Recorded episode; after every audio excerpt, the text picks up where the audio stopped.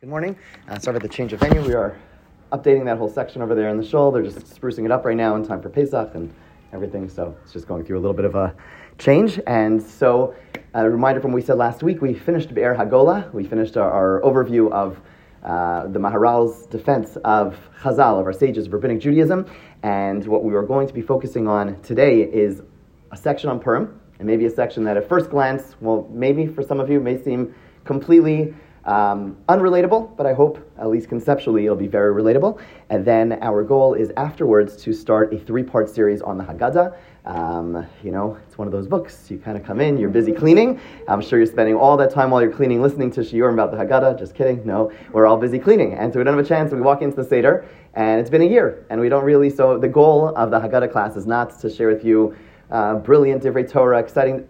I want us to walk away with an understanding of the Haggadah. The Haggadah is uh, you know, it's called Seder night. It's called the night of organization. And the great irony is the Haggadah, at least for many years for myself, seemed like the most lacking in, in. It seemed like very random, very much all over the place.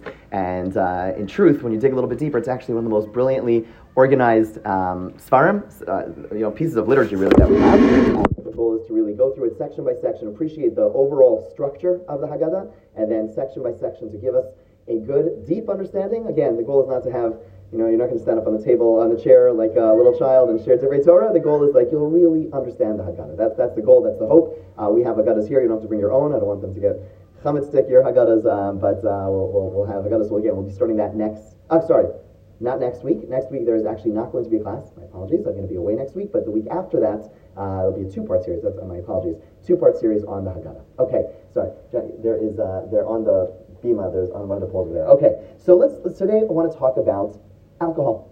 Jewish perspective of alcohol. Now, we're not going to raise our hands how many people drink on Purim. Uh, I think that's immaterial to our discussion today. It's a, it's, it's a, it's a complicated discussion. Um, so we'll start with, you know, just a reminder of some probably very famous or infamous stories in the Torah, which seem to paint a very uh, deliberate picture of uh, man and woman's uh, human relationship to alcohol. Uh, the first two stories, the most famous stories or infamous stories, are of course Noach. After the flood, what does Noach do? Noach and you know the, the more modern commentators uh, see it from a psycho- a psychological lens, and they'll point out that Noah is devastated over the destruction of the world. He doesn't know what to do. What does he do? The first thing that he plants is a vineyard, and he drinks. He drinks alcohol, and of course, whatever exactly takes place in that story, which is a matter of much discussion, it's not good. It's not good. He ends up being uh, disgraced, ashamed, um, in one way or another, and it's very clear, a very, very clear, straightforward read of that section. There is clearly a message there that the alcohol is not good. It's bad. It causes them to do terrible things. The next story, including alcohol, uh, takes place a few generations later, and that is with Lot. This story is even more shameful. We find the daughters of Lot going ahead and uh, causing their father to drink, and in doing so, they eventually uh, cohabit with their own father in order to impregnate themselves. In order, which they think the world is not yet, uh, not, you know, the world is over, and they want to make sure that there is continuity, which is in some respects noble. Uh, Chazal do point out that by the time he is uh, in, in, you know, the, the, by the second night, the time that he's with his second daughter, at that point he's already aware of what's going on. And so again, he kind of allows himself to drink, he allows himself to do a terribly immoral act.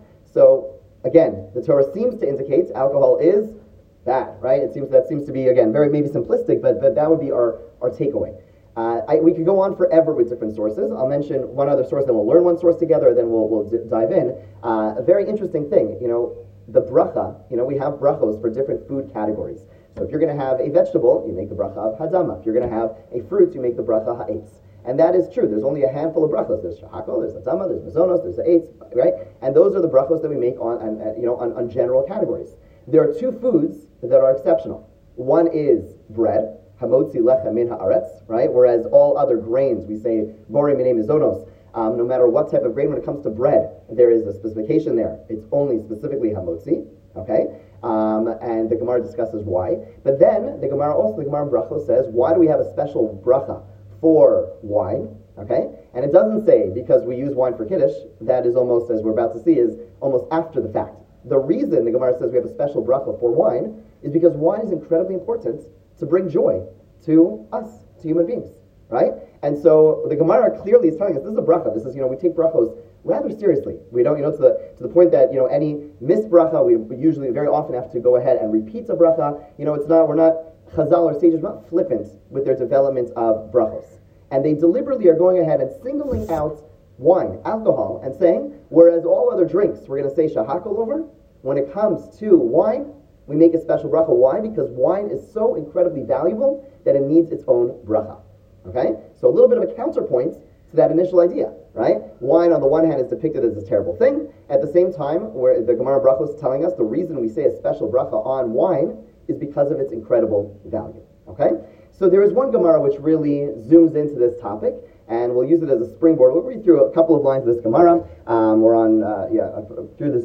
Um, so I want to actually uh, credit uh, some of the people who did some of the research for this, uh, who I borrowed from their research, uh, Rabbi Josh Flug, as well as Rabbi. Um, oh boy, um, Jeremy Rosenfeld, not Jeremy, Rabbi Rosenfeld, uh, Rabbi Yosef, uh, Rabbi jo- Joey Rosenfeld. Okay, uh, so I want to just com- compl- um, acknowledge them. Okay, so let's learn a Gemara in Sanhedrin where it dives in and it really contrasts this, this tension that we have about wine, alcohol being good, or wine or alcohol being bad. Okay, so the Gemara in Sanhedrin tells us, Amar Rav Chanan, says Rav Chanan, Lo nivra yayin ba'olam, ela lenachem avelim, u'lishalim schar l'rishayim.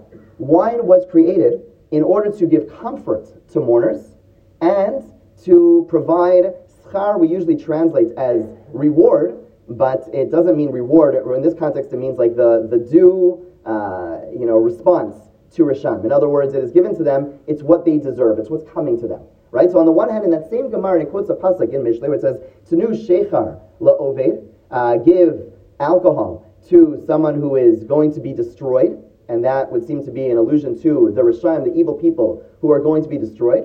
V'yayin lemari nefesh, and wine to those who are bitter, those who are sad.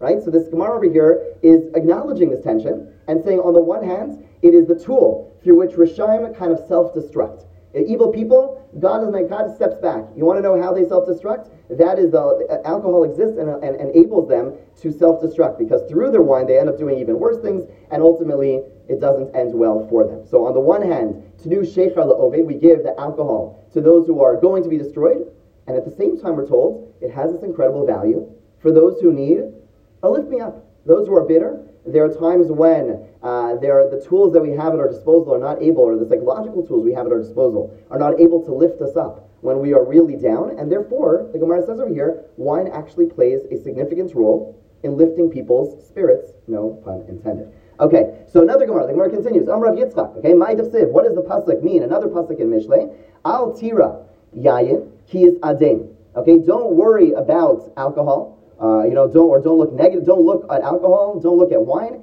Ki yisadem because it is red. Okay, that seems rather cryptic. The book of Mishlei is one of the most cryptic books out there. So what does this mean? Rav Yitzchak explains: Al tira yayin shema'adim neim shorashayim olam hazeh. Okay, don't worry about wine because it goes ahead and it reddens the face of Rishayim. Once again, we're talking about these evil people that wine contributes to their reddening of the face in this world. Umalvin pineim la'olam haba. And it brings uh, a whitening of the face. When, do, when does our face turn white? When we're ashamed, right? When we're embarrassed, well, sometimes it turns red, but typically in the Gemara they usually focus on the white, like our, our, our blood drains out of our face. We're really like it's, uh, it's more than, than afraid. It's, it's, we're afraid, we're shocked, we're scared. So on the one hand, wine makes their face red right now, so that's what the pasuk is saying. Don't worry about the redness. Yeah, they seem like they're enjoying themselves right now, but that same joy is going to be the catalyst for their pain and shame that they're going to experience in Olam Haba. Rava Amar, okay, uh, Altira Yain, Kisadem, Altira Yain Shachariso Dam. He says, no, don't look at wine, and over here he, it's a play on word. Kisadem doesn't mean that it's it, when it's red, but rather Kisadem he translates as because it causes not ada, like isadim from the from the word red, but rather dam from the word blood. It causes bloodshed, right? So these two amoras are basically saying alcohol. It is something which is the you know we, we leave it for the rishayim, and it's something which goes ahead and ultimately causes bloodshed. Okay, which we um, tragically know is could be the case. Further, let's go to the next uh, next line. Rav Kahana Rami. Rav Kahana raises the contradiction. Ksiv tirosh. Okay, the pasuk says tirosh in reference to uh, wine. Okay, and there's a pasuk in Yirmiyahu. We'll just read it in English. Therefore, they shall come and sing in the heights of Zion, and shall flow to the bounty of Hashem for wheat and for wine. and it's spelled T-rush. Okay, we'll, we'll come back to that word in a moment. And for oil, so basically this pasuk is speaking about all the great things. Okay, and in describing wine, it used the word T-rosh, but it's spelled incorrectly. T-rosh, which is wine, should be spelled Tav, Yud, Resh, Vav, Shin, T-rosh. Instead, the Vav is missing. So what does that mean? So the Gemara says, Zacha nase rosh, lo zacha nase rush. If a person merits, it makes you into a rosh from the word T rosh, but it also could be read T rush. Rush means someone who is impoverished, someone who is lacking. So on the one hand, wine could make a person a rosh, a leader. Okay, this is a very positive statement. It's not only a lift me up, right? But Rav Kahan over here is saying that wine has the ability to lift a person up to the point of stature. Okay? And at the same time, wine also has the ability to impoverish a person. Okay? One more, one more Gemara. Rava, Rami Ksiv. Rava once again brings a contradiction. Yismach, Ksiv, Yismach. The Karinan, uh, Yisamach, or Yishamach. Okay, so on the one hand, the pasuk says that wine makes a person happy. At the same time, it says Yishamach. It could be read Yishamach, sin and shin, right? In the Torah, we don't have nekudos. And it always opens up the possibility for any word to be read in more than one way. So our tradition tells us the Nikudos were written in. You open a, actually, there was one Torah over here. I wish I knew the story. Maybe Elliot, maybe you, you'll maybe want to be able to tell me the story if you know this. But there's one Torah we stopped using, but I found when I first came here that someone had put some uh, Nikudos and trup, and they put the ta'amim in the Torah, which is like terrible, terrible, terrible with pencil. I was shocked, like shocked, shocked, shocked, shocked. Uh, we haven't fixed it up yet because it's a lot of work to, to clean up, uh, but I don't know what happened. Uh, any knowledge? No, no idea. Okay, okay. Yeah, okay. I, I, whatever. I did make a fuss about it at the time, but we haven't used it. Put it aside. Um, but anyway, the point is, sorry, that's a little bit of a tangent. The point is that the word, the reason for that is because you can open a, a, a chumash and you can just read the words and it could come out a hundred different ways. There's no nikudos in the Torah. So is it yismach or is it yishamach? Okay, so yismach means to make us happy. Yishamach comes from the word shmama, which means destruction or craziness. So again, Rava says, so it's, mean, it's meant to teach you these two possibilities. Zacha misamcho, if you merit, it makes you happy. Lo zacha mishamimehu. It goes ahead and it makes you crazy. Okay, fine. That so basically, once again, we see these two different versions. Once again, this whole Gemara over here basically demonstrates the tension that we have with alcohol. Okay, so before you look ahead, if I were to ask you, if someone were to stop you on the street, hey, you look kind of Jewish, and I want to ask you a question. What is the Torah's perspective? What is Judaism's perspective towards alcohol? Towards, and, and, and maybe, and maybe this would be true for um, not just alcohol. Alcohol is oftentimes represents anything that uh, kind of lifts our spirits. Any, any form of, of, of, of whether it's medicine, um, form of substances, or things that will go ahead and lift a person's spirits. What is the Torah's perspective of such things? How would you address that? How would you answer that question? Yes. With the exception of, of Purim, but not necessarily Purim moderation. But I have a question on female perspective on red wine. Okay. Other than you know how observant the family is by looking at their haggis, mm-hmm. okay, or their tablecloth for they, you know, for a taste Okay. I hear you. Other than that, since it happened to us, red wine is almost impossible to release from anything. Stain wise. Yes. Stains, or, okay. Or any good red wine. Right, Cheap right. red wine maybe. Good. Good red wine has a tannin. It actually is a dye. Mm-hmm. So, treat of that.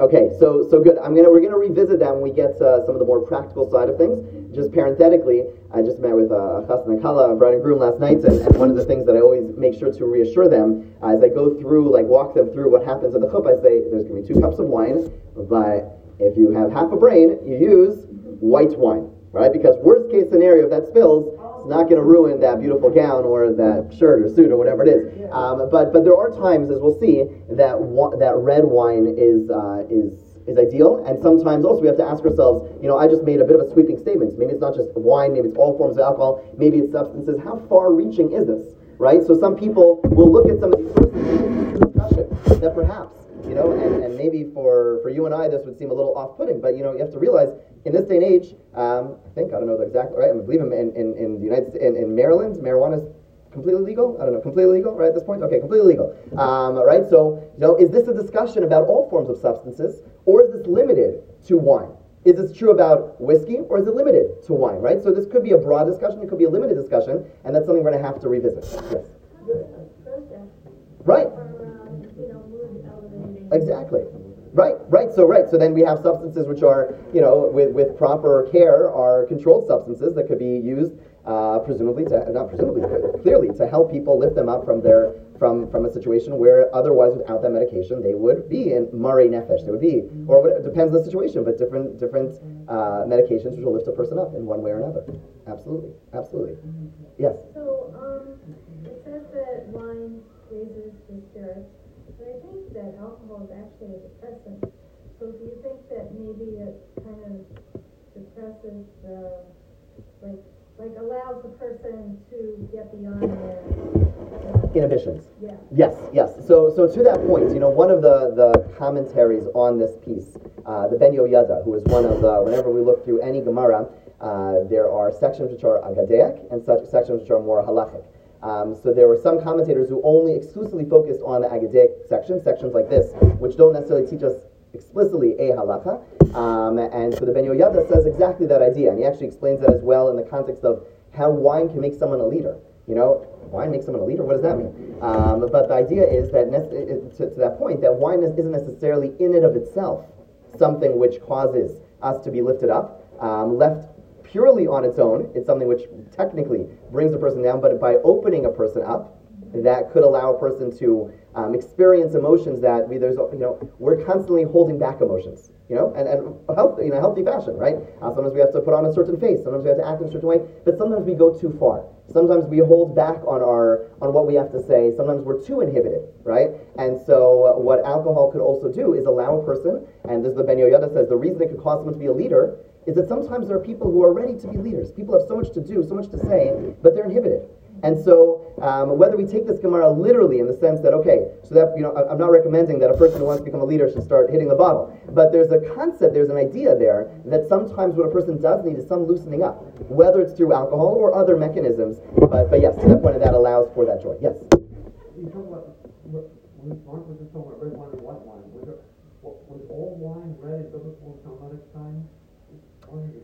I, it doesn't seem like I, I, I don't know historically from the certainly from the medieval commentators it's quite clear they had white wine as well. Um, I just don't know enough to say anything definitively. I, I can't speak in the times of the Talmud. I, I, can't speak to any particular Gemara that seems to distinguish, but certainly in the time in the medieval, you know, in the past thousand years, uh, there's extensive discussion about white versus red wine. If you have, yeah.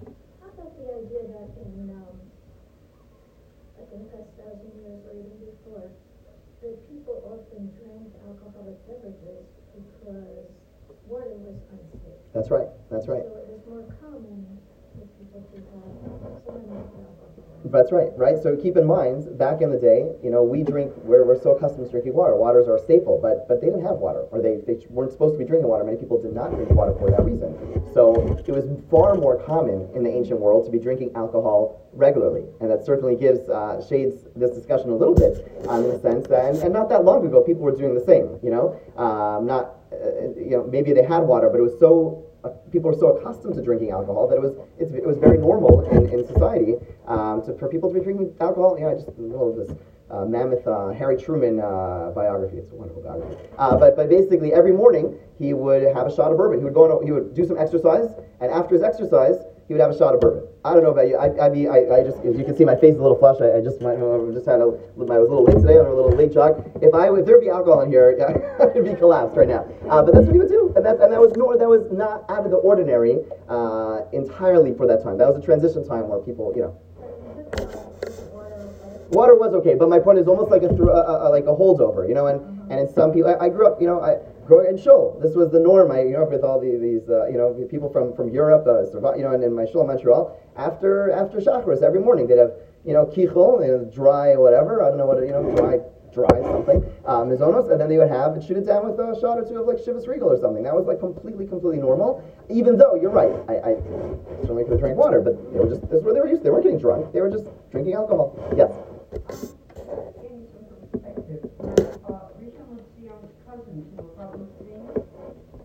Day started with a shot, and then they could go, they could do whatever. Interesting. And I remember looking and thinking, you know, how am I related to these people? It was, it was, it was quite normal. Yeah. So thank you for all those points. Thank you for all those points.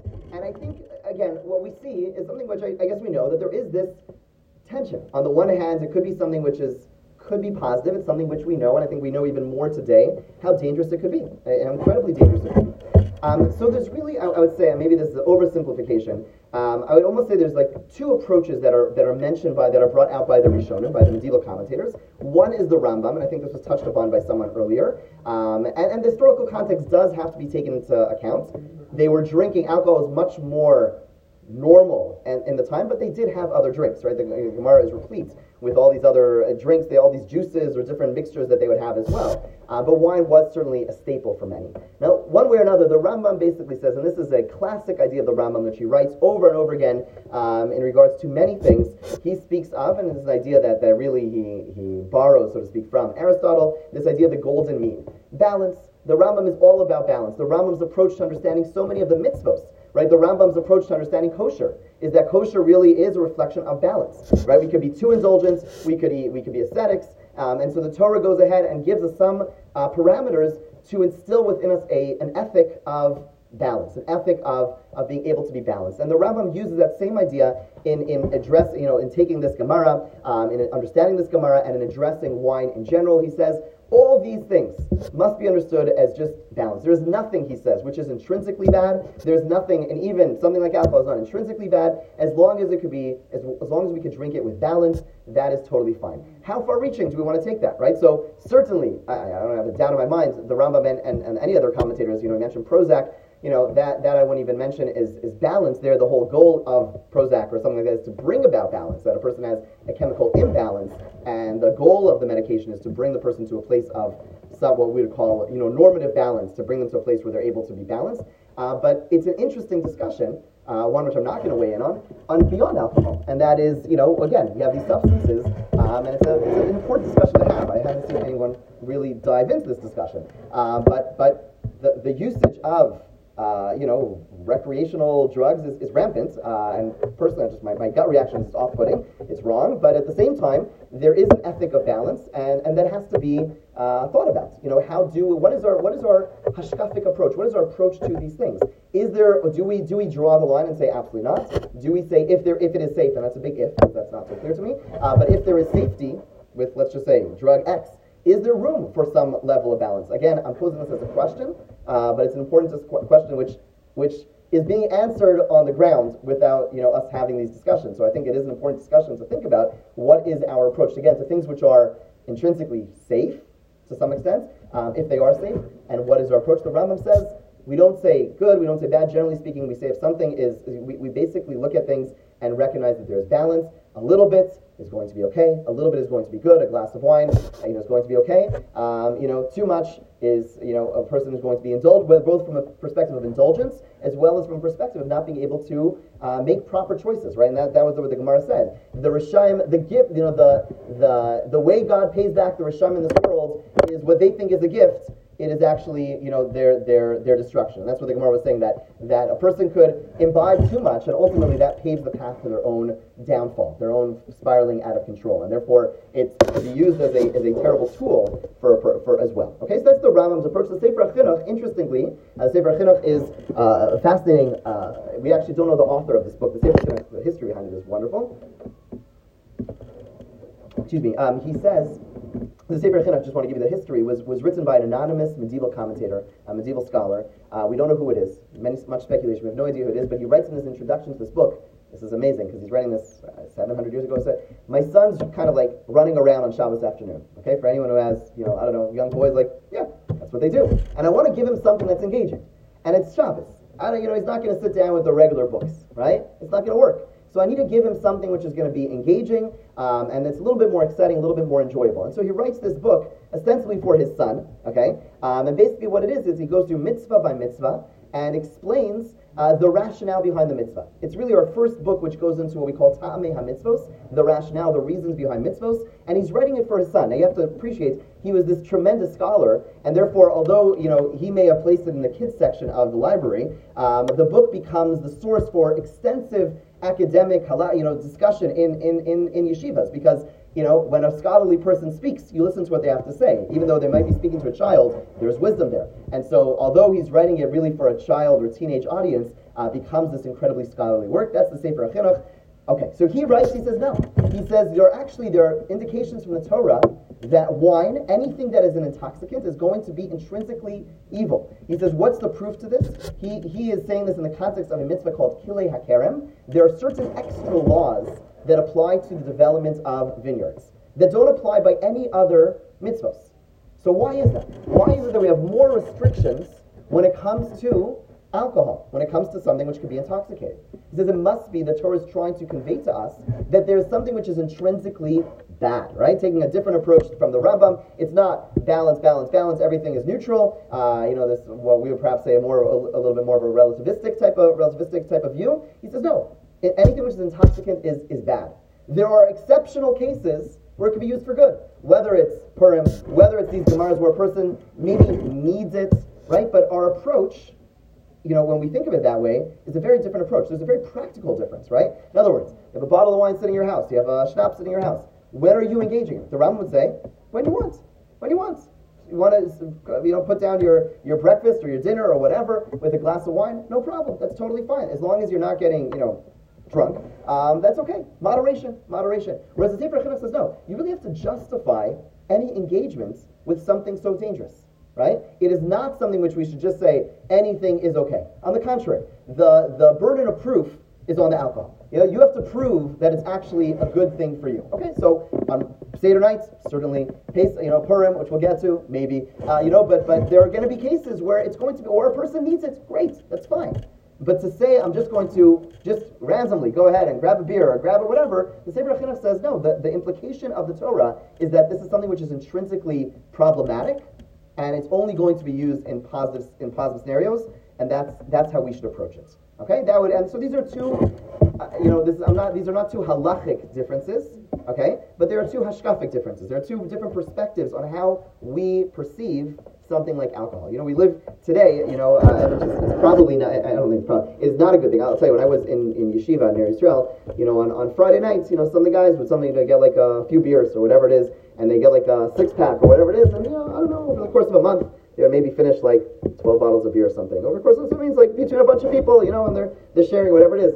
I remember going to the yeshiva, you know, years later and stopping by the dorm, and there's like cases of like empty beer, and it's not Ner Yisrael. This is universal. You go, my, my you know, uh, people older than me joke around that when they were uh, students at a Shalom Zachar, they would have one bottle of, of schnapps, one bottle of whiskey, and would go from Shalom Zachar to Shalom Zachar. It was the same bottle, you know. Maybe someone would take like a little sip. And now, we live in a very different world. You know, the alcohol is flowing in our world. Um, and I think these two perspectives, again, where exactly do you draw the line? I, I cannot tell you. I think there is an extensive amount of subjectivity. And the Rambam's approach is, is certainly a valid approach, but, but there certainly is a culture shift where we are much more, uh, much more, there's much more drinking in our culture. And I think these two ideas, you know, how Chazal, how our sages looked at alcohol is something worth contemplating, or at least worth reflecting on.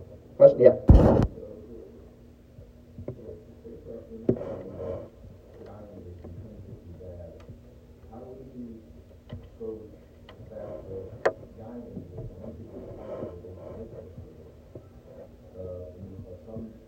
Niskahem. That's right. That's right. Now, correct. Correct. Very fair question. Um, it's even something which is elevated. I think we could probably approach that to what practically they didn't drink it. It was poured on them as bath, right? So, yes. Uh, that that said, that said, there certainly is an element, and we people chalk this up to being a Hasidic idea, but it's really predates the Hasidim of elevating, of taking something which is uh, perhaps has uh, seen as negative and, and elevating and doing it for a positive purpose. I mean, the most extreme example in the Beis Hamikdash, really outside the base, is Yom Kippur, the holiest day of the year. What do we do? The Ramban explains, you know, the, what's the what's the strange, uh, uh, you know, ceremony that we have on Yom Kippur? The Seir, La Azazel, right? We have this goat which we throw off a cliff, right? Lots of explanations. The Ramban takes the most straightforward approach and, and, and shocking and radical approach. He says, really, that is a form of idol worship. That, that's what he says. He says, really, he says, a service outside the Beis Hamikdash, you're, you're normally, you know, in the times of the Beis Hamikdash, that's a sin, right? So what is this, what, what's going on here? We're taking an animal and we're engaging in some service over here, Um, and he says this is a form of idolatry, but it's sanctioned idolatry of some sorts. It's basically when God ordains it, then we're able to, so to speak, and there's more to it, but basically we're able to lift it up. Okay, we, we can spend more time unpacking that, but the point is that in the basic English specifically, we, you know, we're able to, it's almost, you know, it's the place that need, that, that is meant to be the, the, the uni, unifier of the entire world, where everything's coming together and everything's stemming from. So, if anything, there's more of an allowance for things which might be even more negative and, and perhaps lift, lifting it up, perhaps. Uh, yeah, we make Kiddush on wine. Yeah, so so, right, so the Sefer Chinuch is going to have to say, yeah, it's true, it's, it's okay, but, but when we think about it, again, the, the difference between the Rambam and the Sefer Chinuch, I would suggest, is not about Purim, it's not about Kiddush, it's not about Havdalah, it's going to be more about opening your fridge in the evening, you know, and grabbing the beer. The Sefer Chinuch would say, and maybe it could be justified. You had a bad day. Okay, you need it. Cool. But the Rambam, the difference to me, you know, in the way I look at it is, is and again, it's not a halachi, but more like, how should we approach this? The Rambam would say, end of the day, grab your beer. Presumably. I don't know, I think. Whereas the Sefer Chinuch would say, he thinks twice. That, that's, it's, it's subtle, but it's an important difference. So yes, they both agree it's going to be used not only in the base of English, but in our own practices, and it plays a significant role in our practices. And we're going to jump in now, uh, get a little bit deeper, a little bit more of an understanding of why and what the deeper understanding of, of alcohol is. Um, but it's, it's a subtle difference between those two approaches. Yes? Well, I'm just, giving, giving a baby wine and a big meal Yeah, yeah, because, and again, it's part of every ceremony, more or less every ceremony, we do have wine. Right, right. There, it serves, it doubles up as an anesthetic, right. Um, okay, so let's learn two pieces of the Maharal. We've been learning now. You're all Maharal experts. Uh, you're all going to be teaching Maharal classes. Um, so we're gonna we're gonna learn two pieces. The Maharal, as we as we've now become a little more accustomed to him, uh, you know, is is uh, you know takes very profound ideas and tries to unpack them for us in a way that, that's somewhat accessible to us. So if you look under the section "The Power of Wine" on the second page, I apologize I didn't translate it. Uh, we'll read through it as, as best as possible together. So Lenivra Yain Elanachem Avelim. He is commenting on the Gemara that says that wine serves the purpose of comforting a mourner. And right, that basically is meant to lift a person up. Now, I should take that back. It, it, it doesn't say to lift a person up. That Gemara says it's there specifically for the mourner. Okay? And he's going to pick up on that. It doesn't say, in that Gemara particularly, in that one line, doesn't say, that, that, that authority doesn't say wine is there to lift people up. He says it's specifically for those who are avelim, those who are mourners. Okay, so what does he say? He says, perush.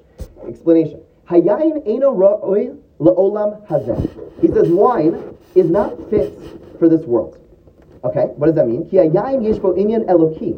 Wine is something which is godly.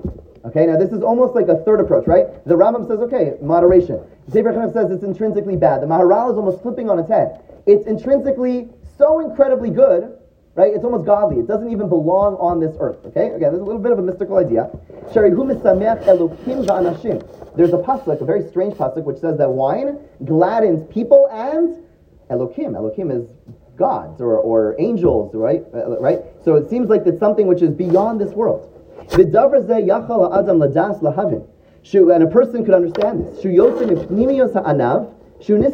He says, wine, how do we make wine? We take the juice out of the, it's hidden, right? The juice is hidden in the grape, and we extract the juice that's there. Mora, this reflects, the physical re- reflection, al shayayin yeshlo makom nister, eno mina olam benigra. Wine is hidden, it's not part of the revealed world. Okay, we're getting into some mi- little bit of mysticism over here. Ulafikach, and therefore he says, Hasher Amru Zal, when our sages said, Alaschar Hanister,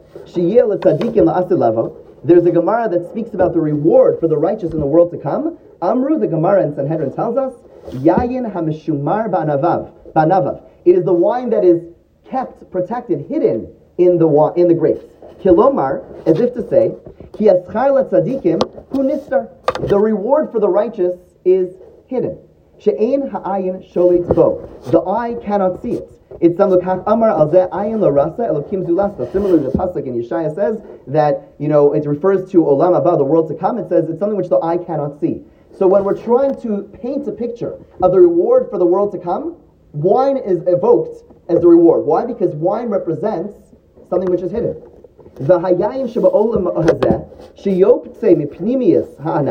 therefore, when wine in this world, which goes out from what's hidden in the grape, v'yeshbo inyan ruchani, has something spiritual. Lohaya ra'ui ba'olam It really is not fit for this world. Rak only lenachem bo avelin, only to comfort the mourners. Shegiya lo misa be'echan mikrovav, someone who lost a relative, a loved one. Vayayin mifakech oso umeshiv nafsho alav. And the wine opens the person up and returns their soul. He's going to explain why. Specifically, the mourner needs something which is not from this world. What is a passing? Person dies. Their soul departs this world.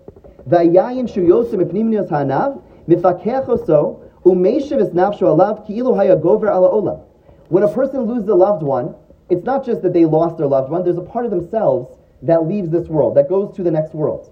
And wine, he says, is something from the next world which we're able to access over here. Right? You follow the, the logic? It's a little bit out there. But the idea is that wine really is a gift from the next world. It's something which is so lofty, it doesn't even belong here.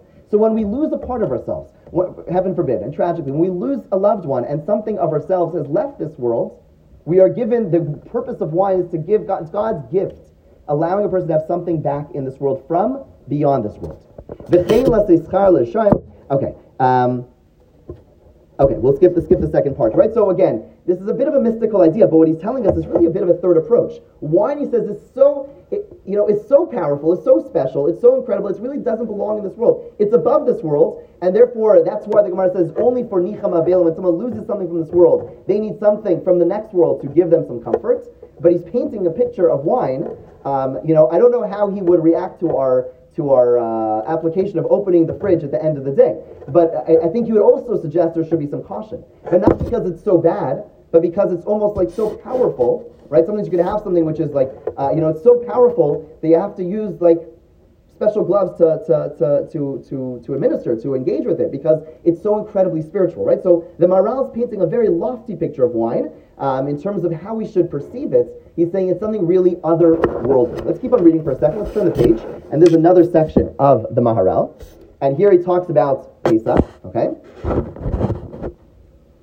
He says, "Lefikach arba kosos, the four cups, heimbaim amadregas hagula sheyoser al yona, the four cups of, of wine. Why do we drink four cups of wine on Pesach night?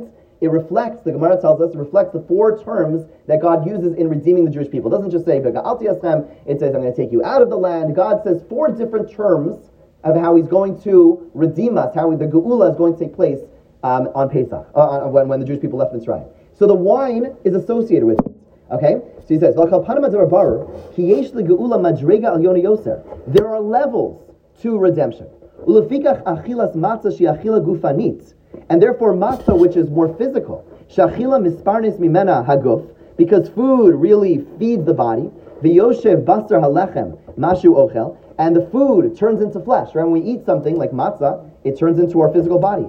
V'ashtia mimashka shudak. He says drink, by definition, because of its uh, viscosity, is something which is less physical, right? In his in his worldview, a rock is the most physical, right? And then as you go further on that continuum, we become more spiritual. Okay? And specifically the drink of wine.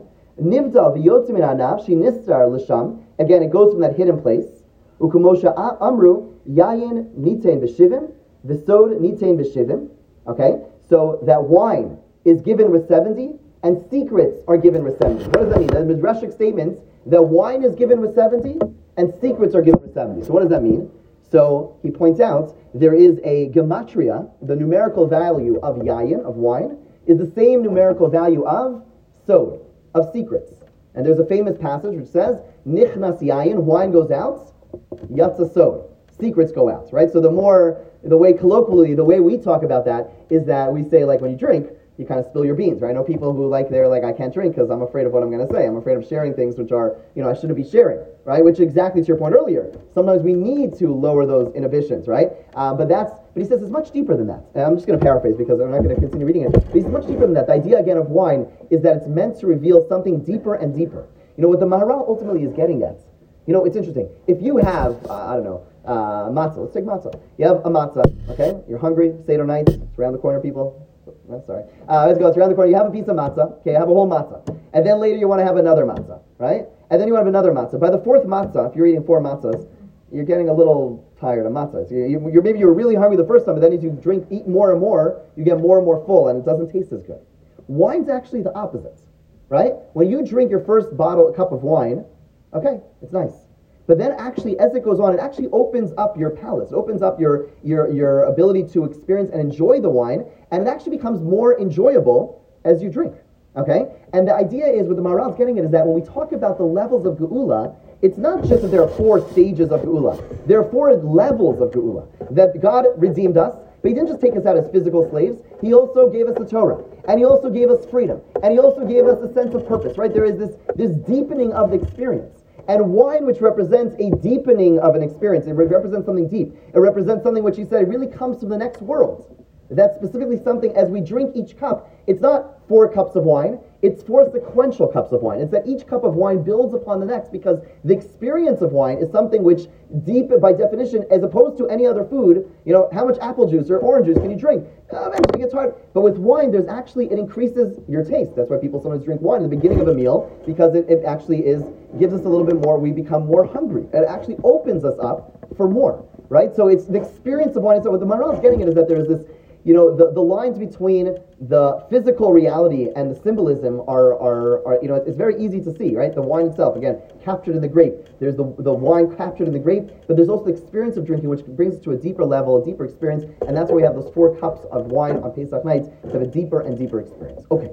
With those ideas, we don't understand the Sfas Emes, and this goes back to Kiddush. The Sfas Emes says, this is why we drink wine on Friday nights, or for any holy thing. What we're trying to do is get a taste. What is Shabbos all about? It's about me'ein olam haba. It's about the world to come. Just like we saw the mourner needs a taste of the world to come. Well, now we understand that wine gives us a taste of the world to come, right? And it's also meant to tap, touch us into our own inner world, right? So there's a deep symbolism of the wine that we drink on Friday nights or Shabbos day. Um, if you do drink wine, even if you drink grape juice, it's, it's meant to remind us of this, of the fact that there is supposed to be a deepening of our experience. Our, our mindset on Shabbos cannot be as superficial as it is during the week. We need to think, right? The Gemara says we have to, uh, the Torah says we have to walk differently, we have to speak differently, we have to think differently.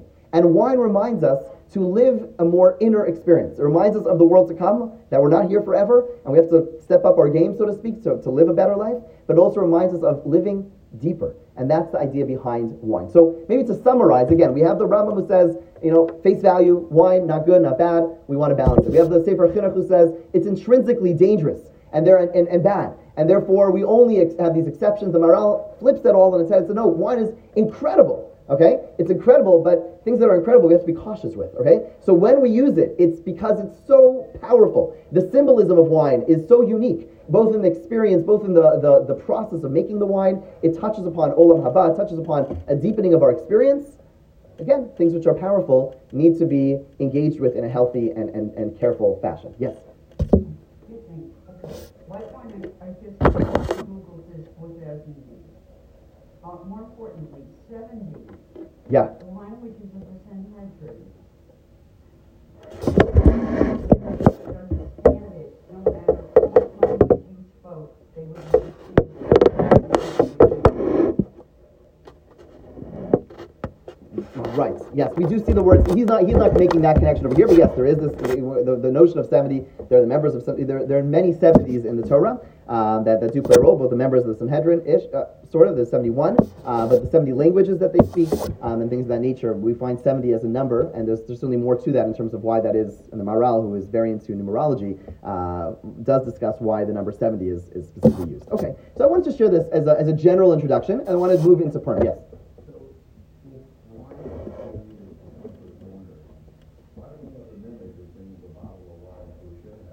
Why don't we?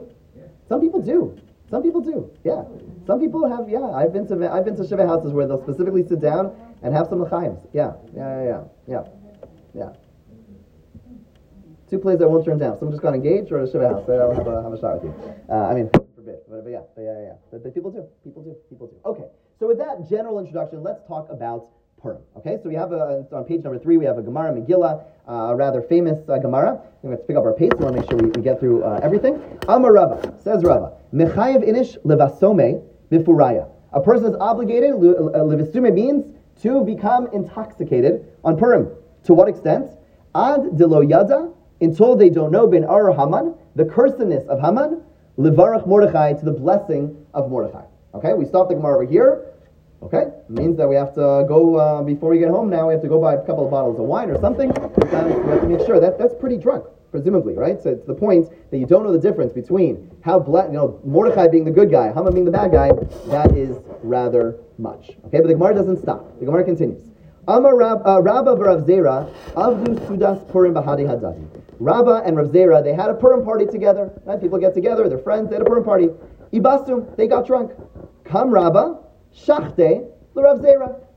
Rabba fulfilled the idea of Adzulo Yada. He was so drunk that he got up. Okay, some understand this more metaphorically. Whatever the case is, it sounds like he slaughtered his colleague, Rabbi Zera. He killed him at their Purim Suda. Lemachar, the next day, Rabba wakes up and realizes what happens. Okay? However you want it, the Gemara says, he davens and he brought him back to life. Okay? Take this as you wish. Some understand this literally, some understand this more figuratively, but one way or another, clearly it was a pretty violent meal. Okay? Lishana, the next year, Amrle, um, Rabba turns from there and he says, Naisi mar tzudas purim v'hadi adadi. Come over, let's have another purim suda the next year. Amrle, Rav Zera says, La b'chol shaita v'shaita nisa. I can't rely on a miracle every year. I'm going to go somewhere else. Okay, um, and that's how the Gemara ends. It's a, it's, it's like a funny Gemara, right? It's an amazing Gemara. I mean, the, the, the rabbis were, were quite witty, um, but it's a shocking Gemara on so many levels. But right, but clearly things got out of hand, and Rav Zera says, "I'm not hanging out with you, Rabba, anymore while you're drinking. It's not a good idea." Okay, so you finish a Gemara like that. And you ask yourself, you know, what was the Rav, Rava, who is one of the most authoritative, you know, commentators, comes and says, you got to get completely drunk, and then it follows up by a story which seemingly contradicts that idea, right? Typically, the Gemara, the way Gemara works is they'll sh- share a, a, halacha, and then the story will defend, will reinforce, will demonstrate that the rabbis put this into practice. But over here, there's no dissenting view, and yet the Gemara gives a story which seemingly very much contradicts that earlier statement. Right? So there's a again, there's a there's a tension once again about alcohol and specifically around Purim over here. On the one hand, you have Ra- Rava saying you got to drink to the nth degree, and others saying, and, and the story saying it's a really bad idea. So many commentators conclude from this Gemara, the Ran, Meiri, and others, that the implication of the Gemara is that you should not be getting drunk. Yes, Rava said that, and maybe even in theory, but clearly, it's a really bad idea. If Rava, one of the great sages, did something so horrendous, so violent, so terrible, then we're, of course not. It's a terrible idea. And so some conclude that the implication of the Gemara is that you should not be drinking, you should not be getting drunk at all. You should not be getting drunk at all. Now the Vudraham suggests that really the story, the Gemara and Rava are not a contradiction at all. He says something very interesting. He says the Vudraham is writing about five, six hundred years ago, uh, six hundred years ago or so. Uh, he writes that back in the day there was actually a song, okay, and basically in the song there was a refrain. Okay, basically one person would say da da da da da da da da, say Baruch Mordechai, and then say da da da da da da da, Ar Haman, da da da da, Baruch Mordechai, back and forth and back and forth. And if you're drinking enough that you get them confused, that's enough.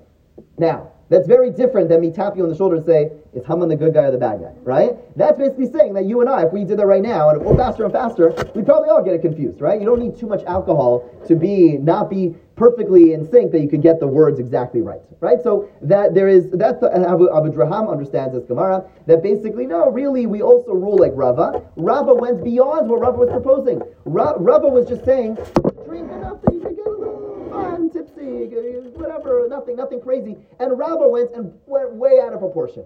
Okay? But basically, according to the Vadraham, the way the Gemara concludes that you should drink a little bit till you're a little tipsy, but certainly not getting, you know, inebriated, not intoxicated. Okay?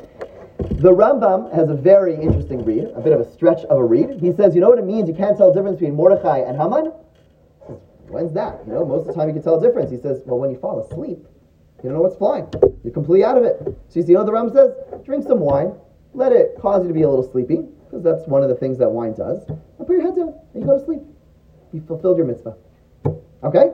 So you have three different views. One basically saying that you should, that, that really there is no, that, that the implication of the Gemara is that we should not be getting drunk. You have others who say that all it means is you should be getting tipsy. The Rambam says just drink a little bit to a point that it makes you a little bit sleepy. There are those who take the Gemara face value and say, no, Rava says you should be getting completely drunk. But many disagree. Okay. how do we hold? Let's turn the page, okay? We're going to summarize the different opinions. I can't tell you how we hold because, as you'll see, there really are different opinions, um, and and it's uh, yeah, there are different opinions. So some say, some say that drinking from this Gemara, because of the ambiguity of the Gemara, there is a value in drinking. And again, I want to just take a step back. Why do we drink on Purim? Because we're reminding ourselves of the two suudos, the suda of Achashverosh that caused Vashti to die, which was the catalyst for much of the story, and the Suda uh, that took place between Achashverosh and Vashti and Haman, which was the climax of the story. And so we want to remind ourselves of that. That's the reason behind it. Some say drinking is recommended, but certainly not obligatory. And that's how some walk away from this Gemara. I'm just going to run through for a second. Um, some say, like the Rambam, this is actually how the Ramah, Paskens, the Ramah, who we typically rule for Ashkenazim, and Moshe Isserles is the main authority. He says, drink a little bit extra. He says, have an extra. If you drink, if you don't drink wine, drink a cup of wine and then go to sleep. Take a nap. It's a busy day. It's hard to take a nap. Uh, I don't know if you ever tried to take a nap on Purim day. It's very hard. Uh, but, but, but basically, that's what he says you should do. Um, and, and that's how the Ramah Paskens. Okay? Um, there are others who say that one should not drink, that if even according to those who say you should be drinking, if you know of yourself that it's going to cause harm. And that's certainly the case. You know, we have over here a, a Purim Suda, which was initially started uh, for people in the addictions community. Uh, some people came, over, came, to, came over to me and said, you know, my spouse, or I am, you know, a recovering addict or whatever, and Purim is a very miserable day. You know, I never never occurred to me. I should have occurred to me, but it never occurred to me how challenging of a day it is for someone in that community. Um, so we started a Purim Suda. We thought it'd be like 20 people. Uh, we have like 200 people come every year now. It's beautiful, and it's not just for people in that community. And people want a Suda without alcohol, and that's 100% okay. There are those who say it's recommended, not obligatory. And for you, if for any reason you don't like alcohol, you don't want to drink alcohol, you don't like being around people drinking alcohol. Uh, this is not a, it's too late to sign up. If you want to sign up, I'll get you in. But, but the point is, it's not a promotion, but the point is that it's totally fine. You could 100% have, uh, you know, a Suda without wine. So really there's, but there, there's, my point is that there's really a spectrum of views and it's based on this very strange Gemara. Some saying, you know, don't drink at all. That's what the Gemara is telling us. Some say, no, go with Rava, drink, drink, drink. And even there, the poskim say, only if you really know that you're not going to do anything dangerous, anything unhealthy, anything you're going to regret. Others say, drink a little bit more than usual. And this interesting idea of drinking and then trying to nap on that day. Okay, so really you have, I can't tell you, so Dina, I can't answer you what we paskin like. It's clear that there are a spectrum of views. I would certainly uh, encourage caution if a person is unsure of uh, you know how they take to alcohol um, or unsure of what it's going to cause, I would certainly encourage caution. And this goes without saying, of course, uh, legalities. And we're talking about adults over here, we're not talking about children. Um, and that's something which certainly must be kept in mind. It's worth noting as well that, uh, that the only time that we actually have this mitzvah on Purim is not throughout the whole day. Okay, this is a big, you know, people are very machmir about drinking wine. Uh, some, you know, younger people are very strict about drinking wine. It, the only, the only mitzvah is during your su'udah during you, you washed, you started your meal for Purim. That's the time we're, we're, we're trying to uh, reimagine, re, react, you know, reenact the, the Suda of, of the Purim story. But it's a Suda. There wasn't drinking like, throughout the day. They weren't just sitting around getting drunk. Um, it was specifically, so even those who do drink, it's important to note there's no mitzvah to drink at night. There's no mitzvah to drink in the morning. Uh, the mitzvah is as soon as you start your meal, you should be drink you could or should be drinking during that time. There's also a discussion about since there it was clearly they used wine, should it be wine only or could you use other, you know, whiskey or whatever it is? Different opinions, but many say it's ideal to use wine for that time. Okay? So again, do we have a particular ruling? No. But don't let anyone tell you you must be getting drunk on Purim. The Gemara itself, which speaks to this, is incredibly complicated and leads us to, again, at least four views. Yes, you must get drunk, but be very careful if it's going to cause harm. Uh, drink a little bit more than usual. Uh, drink and go to sleep, or don't drink at all. Those are all, I, I can't tell you to weigh in between those opinions, uh, but you have what to rely upon and just use your, your seichel. Okay. I want to conclude with uh, really a, a, very important idea about, uh, which, which I think we could learn from, from alcohol, and I think really uh, throws a little bit of caution about, about any form. I started with you know, other substances and, and people's engagement, and which is becoming much more normative in our day and age. There's a very interesting halacha that tells us that you cannot be intoxicated when you daven. It's forbidden. We learn that from the Kohanim in the Beis Hamikdash. But just like they are not allowed to serve uh, while they are intoxicated, we too are not allowed to be drunk uh, when we daven. Okay? Uh, the simple explanation is that it's disrespectful. You know, you wouldn't show up to a business meeting, uh, you know, uh, slurring your words. It's, you know, of course not. So if you're talking to God, of course, you have to be careful. The Ishbitzer, who's one of the great Hasidic rabbis, one of the most profound uh, thinkers uh, in the Hasidic world, suggests the following idea. He says that it's not just that. He says it's not just that. He says the, the truth is you can make a counter argument. In some cultures, they specifically get intoxicated or they specifically use drugs to, you know, in certain uh, Native American uh, cultures, they would use some form of a substance to get people much more loose. Or even, you know, there's a lot of research right now in uh, Hopkins on mushrooms. Uh, and there's a lot of discussion about their value for uh, PTSD, et cetera, et cetera. And the early usage of mushrooms for healing purposes was found in, you know, Native Americans did this. They would use mushrooms as a way of healing and as part of their religious services. So there's an argument to be made, you know, and some, you know, some people may argue, you know, I'm much more you know, spiritual when I drink. You know, it's, it's, you see. You know, we have a, you know, people, you know, people are much more into it sometimes when they drink. So why is it that I can't have? It's true, it's not so respectful, but but I'm able to speak to God much more candidly, and all those inhibitions where I'm normally afraid to say this or that and uh, whatever. But when I daven, when I when I sing, or when I when I daven I'm drunk, I'm much more alive. It's a fair argument, right? It's a fair argument that one could make that, on the contrary, intoxicants and things which which uh, alter our state of mind might actually be beneficial for spirituality. But the Ishbitzer says that that's incorrect. He says that when we die, he says it's an incorrect understanding of what davening really is. Davening really is, you know, there's a pasuk that, that we speak that, that is used that as, as the symbol of, of, of davening, and that is mina meitzar karasika. I call out to you, Hashem, from the depths. If you've ever walked into the Aguda uh, on Park Heights, if you look closely, you'll notice the chazan, the Ba'al Tefillah, actually the, the floor is a little bit lower right over there. And that's based on a custom that some have that when a person, the chazan is supposed to be min ha he's supposed to be in the depths, in the straits when you call out to Hashem. But that's supposed to be our mindset when we daven. And he says what that means is that we have to have a very, and I use this word, you know, sober view of the world. And we cannot, when we drink, one of the things that could happen, that happen, not everyone, again, like you pointed out earlier, it's also depressants, but many people, what it allows, and especially with other uh, substances, is it glosses over the things that are broken. You know, many people turn to alcohol, other substances, to escape some of the pain that they're experiencing, right? And when you think of the psychology of, of addiction, very often, and again, it's, a, it's, it's complicated, but, but, but some, many argue that the, uh, the, the, impetus is that the people who are uh, prone to addiction oftentimes are people who have very sensitive souls right? And their souls are so sensitive that they need to soothe those souls, right? It comes from this incredibly lofty place of, of someone who sees everything that's, that's broken in others and in themselves, and, and it's too much, it's overwhelming. So I need to escape it. I need to get away from it. I need to be in a place where I can't, and I need to ride above it. That's the whole idea of those substances. It allows them to escape, to override, and to see just the good. Tefillah, to really daven, we can't escape. Tefillah is meitzar. Tefillah is we have to have this very wide-eyed true, accurate view of where I need to grow and where the world, how the world needs to change, and how all the things that are missing, because tefillah comes from a place of yearning. The more we recognize the realities of the world, and we live in a pre-messianic world, the world is not perfect. Okay, we shouldn't get depressed with that view, but we should also recognize the world is imperfect. And tefillah, the, the, the way tefillah works is from a state of minametzar, from a state of, I recognize things are broken, and I ask you, Hashem, to help me and help us change those things. And so I share this because it's, it's so important to recognize that the, the philosophy of any substance very often is one of trying to run away.